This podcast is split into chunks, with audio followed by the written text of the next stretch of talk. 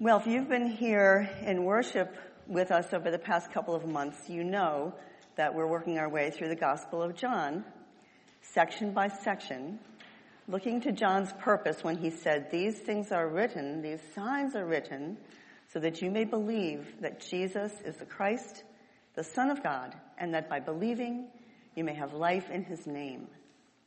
So it is our purpose here that we may be drawn deeper into faith and life in Jesus' name, bringing glory to God through our life in Him.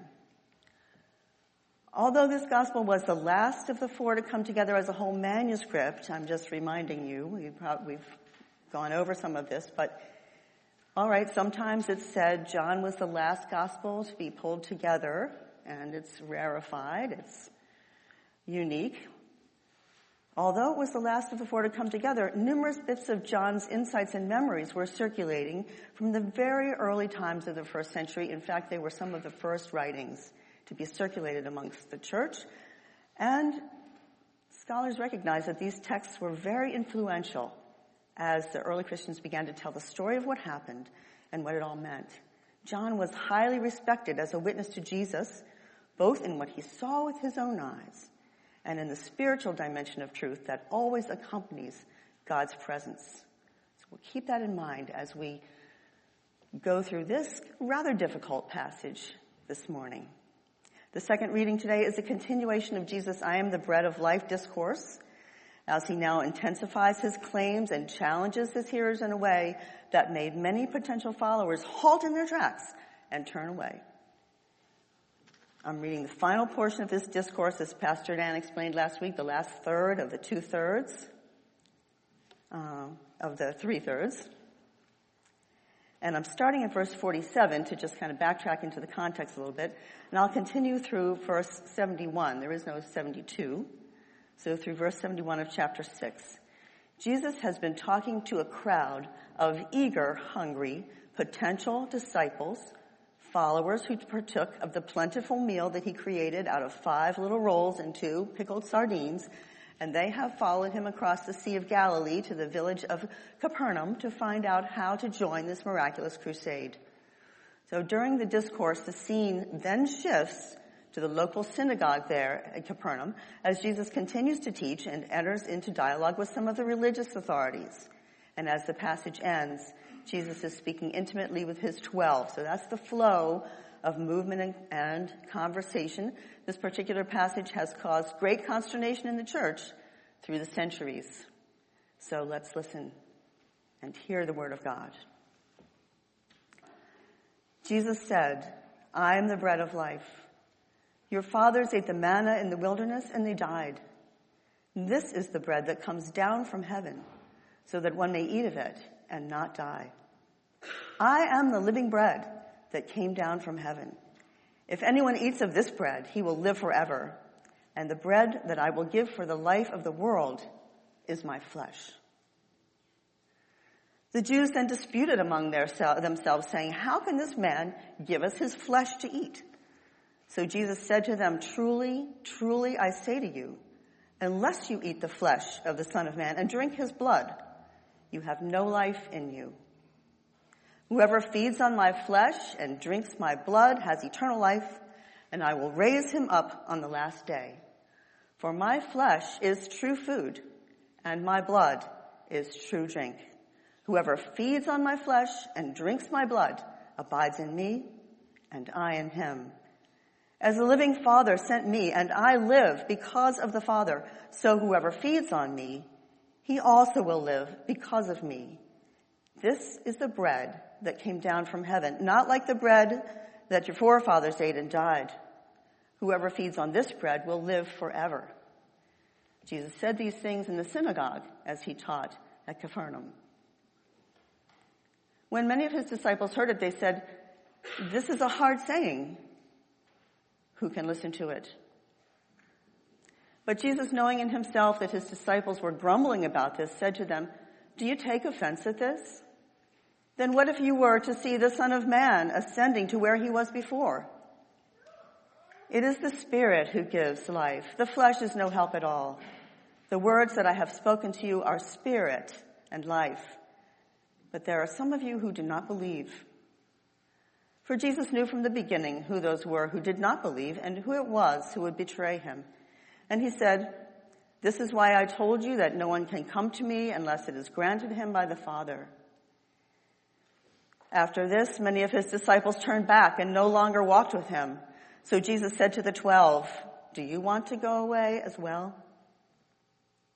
Simon Peter answered him, Lord, to whom shall we go? You have the words of eternal life, and we have believed and have come to know that you are the Holy One of God. Jesus answered them, Did I not choose you, the twelve, and yet one of you is a devil? He spoke of Judas, the son of Simon Iscariot, for he, one of the twelve, was going to betray him. This is the word of the Lord. Let us pray. Heavenly Father, we thank you that here this morning we can anticipate you will feed us on the words of life and the bread of life, that we can draw near, that we can open our hearts to you, that we can perceive things that are not by the flesh, but by the Spirit. So help us, Lord, in these words to find truth and life. Help us to find a resting place for them in our hearts and our hearts in you. In Christ's name we pray. Amen.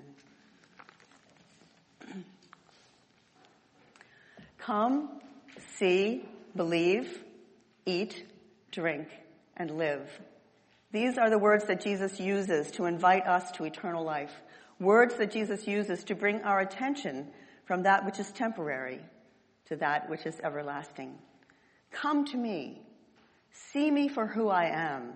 Believe in me and you will find that you are satisfied. Drink me in. Ruminate on me and you will live. Language is the process that creatures use to represent shared reality and communicate it to one another. This is true whether we are whales singing our seasonal songs across, across vast ocean distances, or we are bees telling each other where the good nectar is, or whether we're babies making our first sounds to bring mama and papa in, or we are mathematicians at MIT using a number language to communicate something about the nature of the universe. Words are not reality, but we can use them to represent an approximation of our reality to one another if we have some experience in common. Learned and shared experience is the essence of communication, and without it, a message is without meaning. For example, if I say to you, Beit Lechem, and you know Hebrew, you'll understand that I'm literally saying house of bread. And that I'm probably talking about Bethlehem in Israel, the city of David, the birthplace of the living bread and the living word. Jesus, the word made flesh, is the one word that does not merely represent reality. In a way that is truly beyond our understanding, Jesus is reality. He is the word that is reality. From the beginning of his gospel, John was building a vocabulary of metaphors to communicate experience that was wildly supernatural. The experience of hearing, seeing with our eyes, gazing upon, and touching with our hands, the invisible God made manifest. He had to find words to evoke prior experience, to explain realities that were beyond the boundaries of human understanding. Like the movie director builds an opening scene that sets the context for the story to come, John builds a lexicon of belief ideas to help us understand who Jesus is.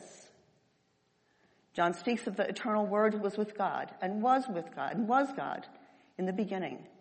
God talks about the word of life being the true light, the light that came into the world, and to all who believed, he gave the right to be born of God. And John says, this word became flesh and dwelt among us.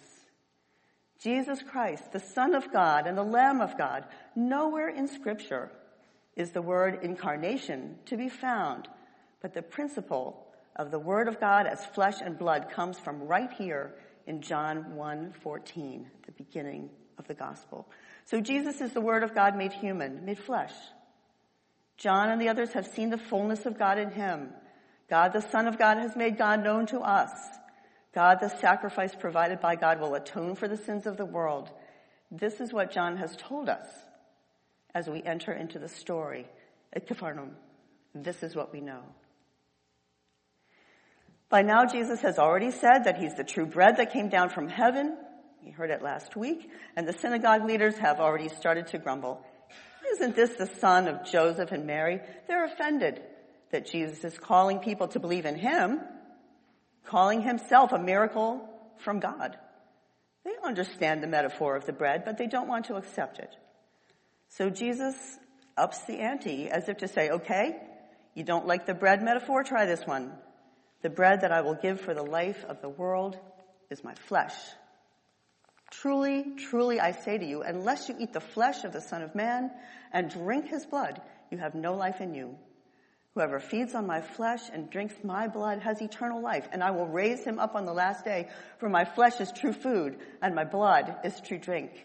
Whoever feeds on my flesh and drinks my blood abides in me, and I in him. Well, that really sets them off. These words of Jesus have caused consternation since the moment he uttered them. How can this man give us his flesh to eat? You know, it sounds like they don't know what he's talking about, but really, they probably do, and I'll tell you why. The language is there in the Psalms and the prophets. We heard it this morning from Isaiah that speaks of thirsting for God as for living water, for tasting the Lord and seeing that God is good and satisfying to the soul, and for eating, relishing, ruminating upon, chewing on, and being sustained by the Word of God. The scriptures of the Old Testament, available to every one of Jesus' hearers, are full of the image of Yahweh, God, as delicious and satisfying. These are metaphors.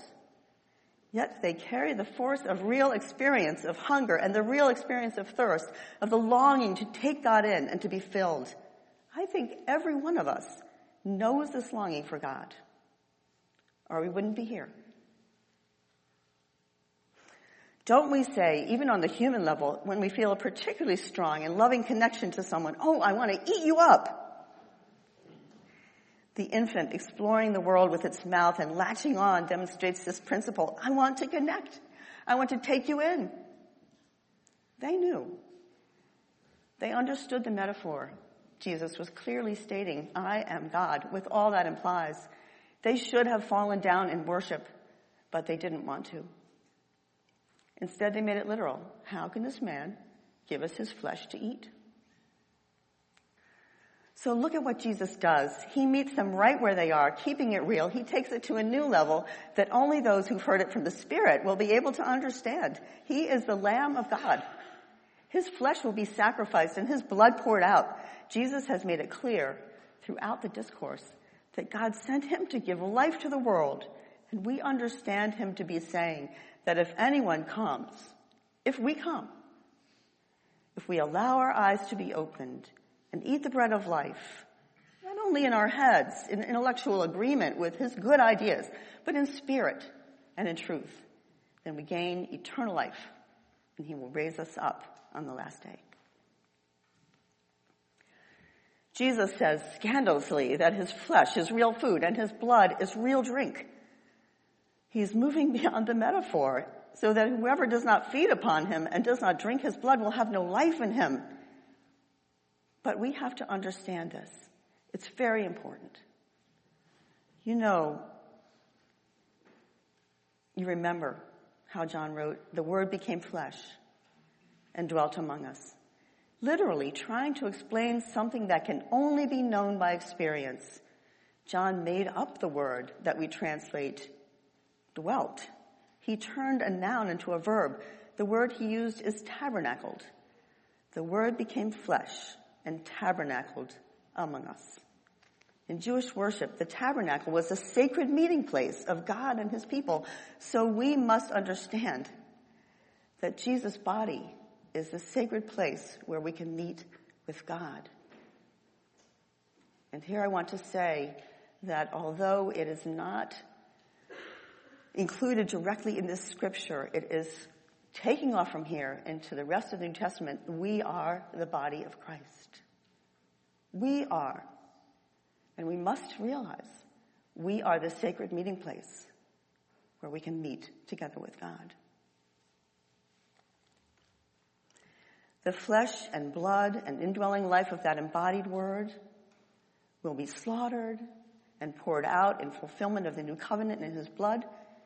As it says in Hebrews 2.14, therefore since the children have flesh and blood, he too shared in their humanity so that by his death, his flesh and blood death, he might destroy him who holds the power of death. Why is Jesus so insistent about this? He really presses the point home. Why is it so important for us to hear this truth? Here's why. When Jesus speaks of flesh and blood, he's teaching the physical reality of the Word made flesh. He is the Son of Man, not just an idea. He is the flesh and blood and indwelling life of that embodied Word. So Jesus is saying, yes, I am the one who is sent from God, and I stand in God's place.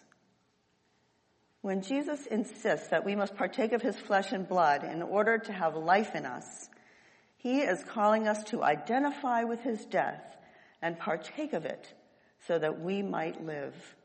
He directs us to receive his death on the cross and into our own life by faith in order to become alive. And we must also feed on him, which is to say, remain connected to him, like the branches to the vine, in order to stay alive.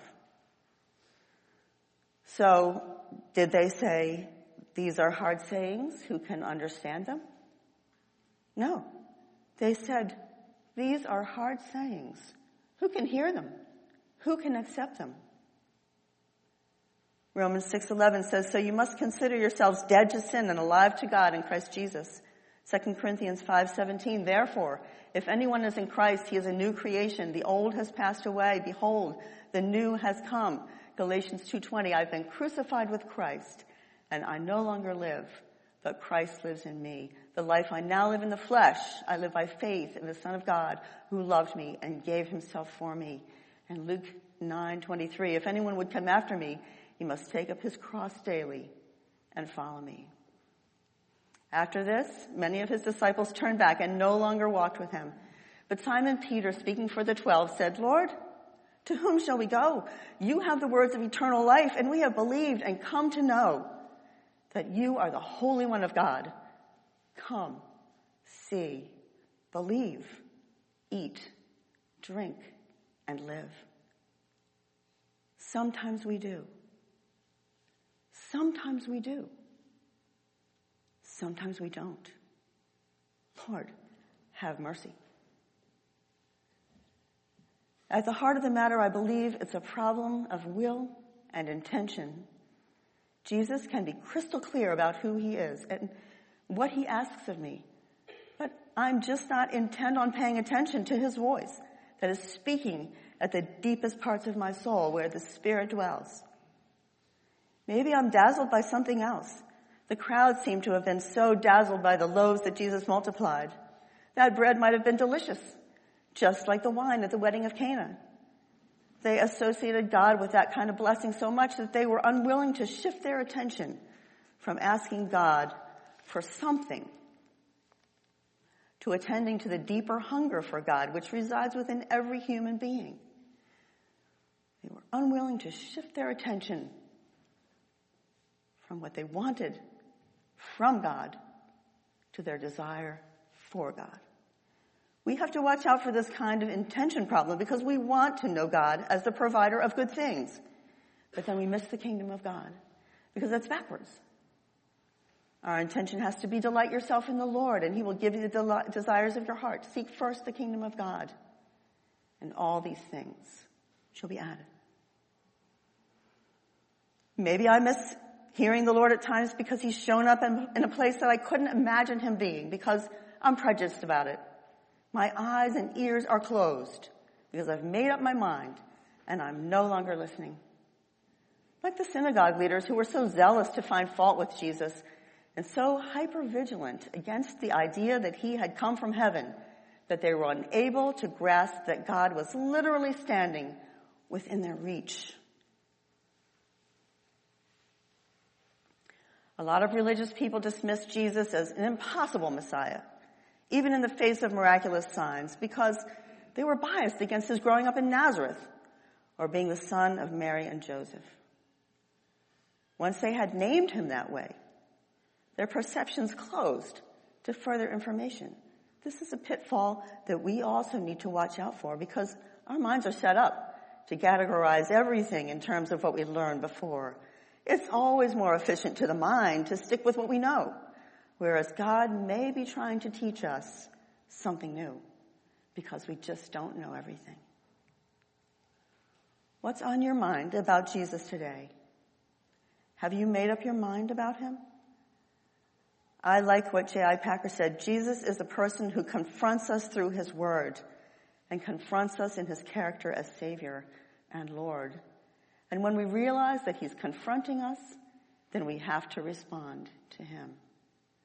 Not by walking away, but by saying, Lord, where else would we go? Let us come, open our eyes that we may see, believe, eat, drink, and live. This is the good news. Let us pray. Our Heavenly Father, you are so deep. Your thoughts are far deeper than our thoughts. Your ways far deeper and far higher than our ways. And yet, you have made yourself in our flesh so that we can apprehend in a way that we never could without Jesus, without his life and without his death, what you have done for us. Help us to feed on you, take you in. Help us to have life in you, a life that grows and grows and something that we can offer to the world. In your name, Christ, we pray. Amen.